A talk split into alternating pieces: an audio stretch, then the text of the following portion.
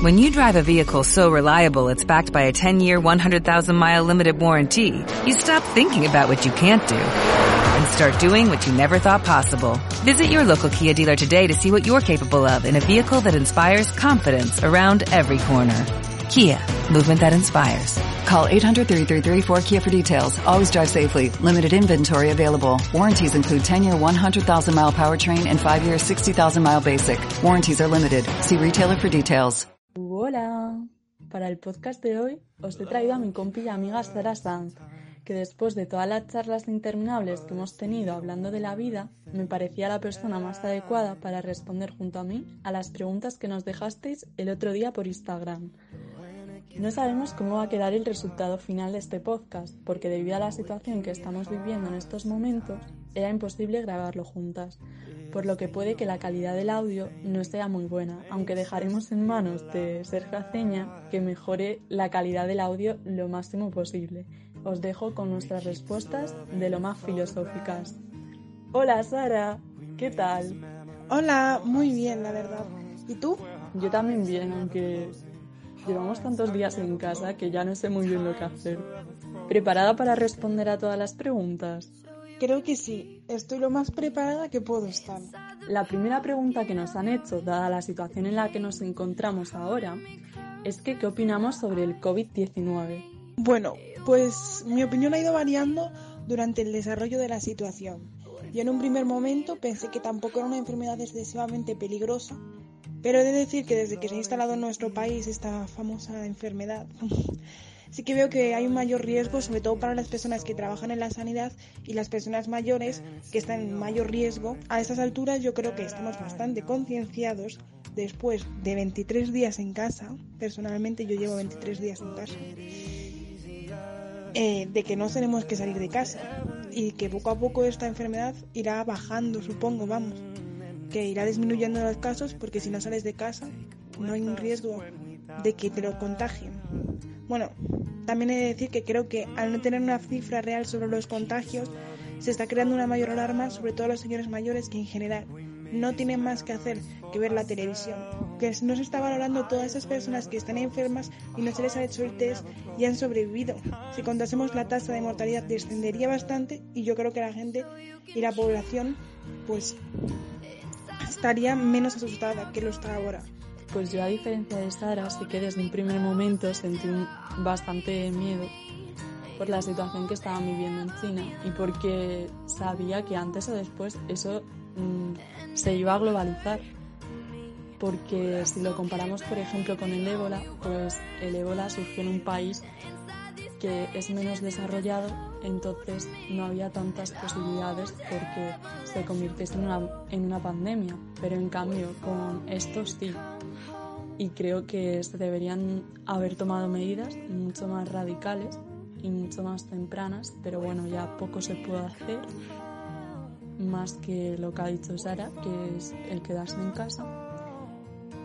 Y por buscar un poco el lado positivo a esto, pues Mm, los servicios que están ofreciendo los sanitarios y la gente que trabaja en los supermercados, los policías y un largo etcétera, pues me parecen que están siendo muy solidarios, porque al fin y al cabo exponen su vida por el resto de la gente. La segunda pregunta que nos la ha hecho mi amiga Laura, que al parecer ha querido que nos comiéramos un poco el coco, ha preguntado que cómo nos vemos de aquí a 10 años. A ver, yo por ejemplo no soy muy de pensar en el futuro, entonces ahora mismo mm, no sé lo que querría en 10 años, la verdad. No sé si querría hijos, ni sé si no los querría, no sé nada. Bueno, sí que sé que no me voy a casar, eso ya lo sabe todo el mundo, pero no sé, tampoco soy muy de pensar en el futuro. Sí que quiero más estabilidad y pues ojalá tener trabajo y estar trabajando en lo que me gusta, pero tampoco me rayo ahora por pensar en el futuro. Yo, al igual que María, tampoco suelo pensar mucho en mi futuro, la verdad. No me gusta mucho ponerme metas ni imaginarme cómo voy a acabar, porque la verdad, a mí, por ejemplo, si me hubieran preguntado hace cuatro años que cómo me vería en diez años, le hubiera dicho que trabajando de veterinaria. Y ahora, actualmente estoy en segundo de periodismo y la verdad que bastante feliz. Puestos a idealizar, me voy a idealizar mi vida un poquito. Diría que me gustaría trabajar en la radio o de corresponsal fuera de España, en la televisión a ser posible. Y con respecto al ámbito personal, pues espero seguir teniendo una buena relación con toda mi familia, vivir sola por supuesto, y conservar ciertas amistades que creo que son esenciales en mi vida y que bueno, me aportan mucho actualmente, a lo mejor dentro de 10 años no, pero... Y bueno, quién sabe, a lo mejor hasta tengo una pareja estable, pero bueno, por ahora vivo el presente y ya se verá lo que pasa en el futuro.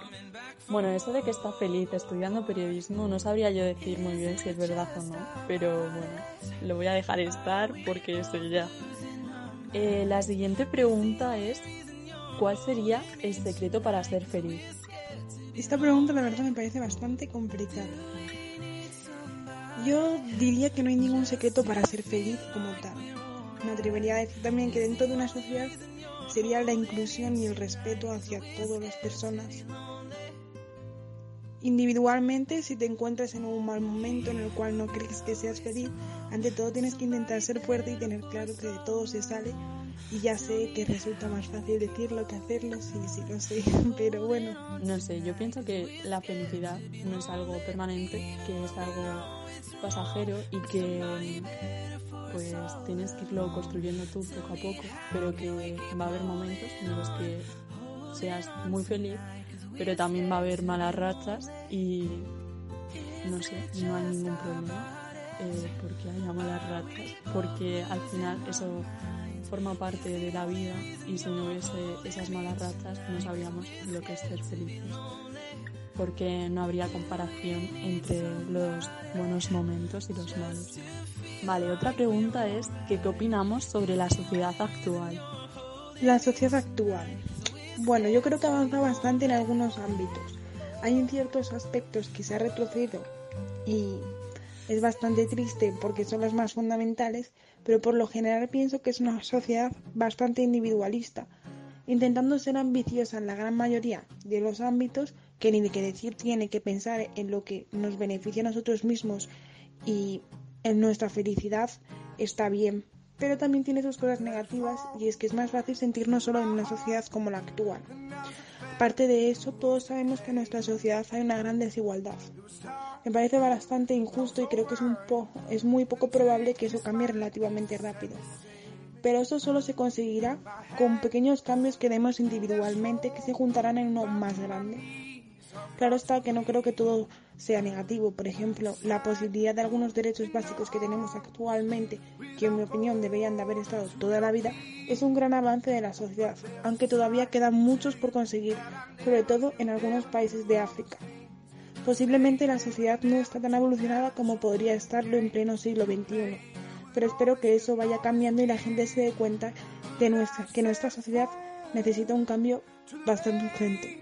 Obviamente la sociedad ha cambiado y para mucho mejor, porque si echamos la vista atrás, aunque sea unos años, pues ha habido bastantes mejoras, pero yo creo que todavía queda mucho que hacer y mucho por construir como sociedad, porque a la vez que hemos evolucionado en muchas cosas, también hemos retrocedido en muchas otras. Y creo que nos hemos convertido en una sociedad un poco materialista, un poco, bueno, bastante capitalista. Y, que hemos dejado de lado lo que, lo que de verdad importa. Pero bueno, yo espero que en algún momento pues las cosas que realmente importan se vuelvan a valorar como es debido y si me tuviese que mojar en algo que cambiaría de esta sociedad actual sería la forma de educar o la educación de este país. Porque mm, no sé creo que la educación es la base de todo o casi todo. Y en mi opinión, en España cogea bastante y deja mucho que desear. Otra de las preguntas que nos han hecho es que si creemos que existe vida en otros planetas. Antes pensaba que no, que era como una tontería que se había inventado la gente, pero es que habiendo tantos planetas, que no digo de nuestra Vía Láctea, digo de otras galaxias, pues yo pienso que sí que puede haber vida, e incluso vida humana. Y no sé, a mí me gusta pensar que existe vida en otros planetas de seres humanos como nosotros, que en algunos casos están más avanzados que nosotros respecto a las tecnologías y respecto a muchas cosas, y en otros planetas que están más en retroceso. Yo no sabría decir si hay o no vida en otro planeta, pero me gusta pensar que sí que hay. Que no somos el único planeta con vida, ya sea extraterrestres, verdes como en las películas, a humanos como dice María. Pero bueno, me gusta pensar que sí. Luego, también pensando de forma un poco más egoísta para nuestra sociedad, creo que tener la posibilidad de ir a otro planeta para empezar de nuevo está bastante bien porque sinceramente estoy bastante segura de que nuestro planeta va a acabar un poco destrozado, sobre todo con el cambio climático que estamos generando. Pero bueno, no me quiero meter en temas conflictivos. bueno, lo más probable es que si haya vida en otros planetas, el único problema que pueda haber es que sea en otra galaxia que todavía no se ha podido explorar porque no estamos lo suficientemente desarrollados científicamente. Pero bueno.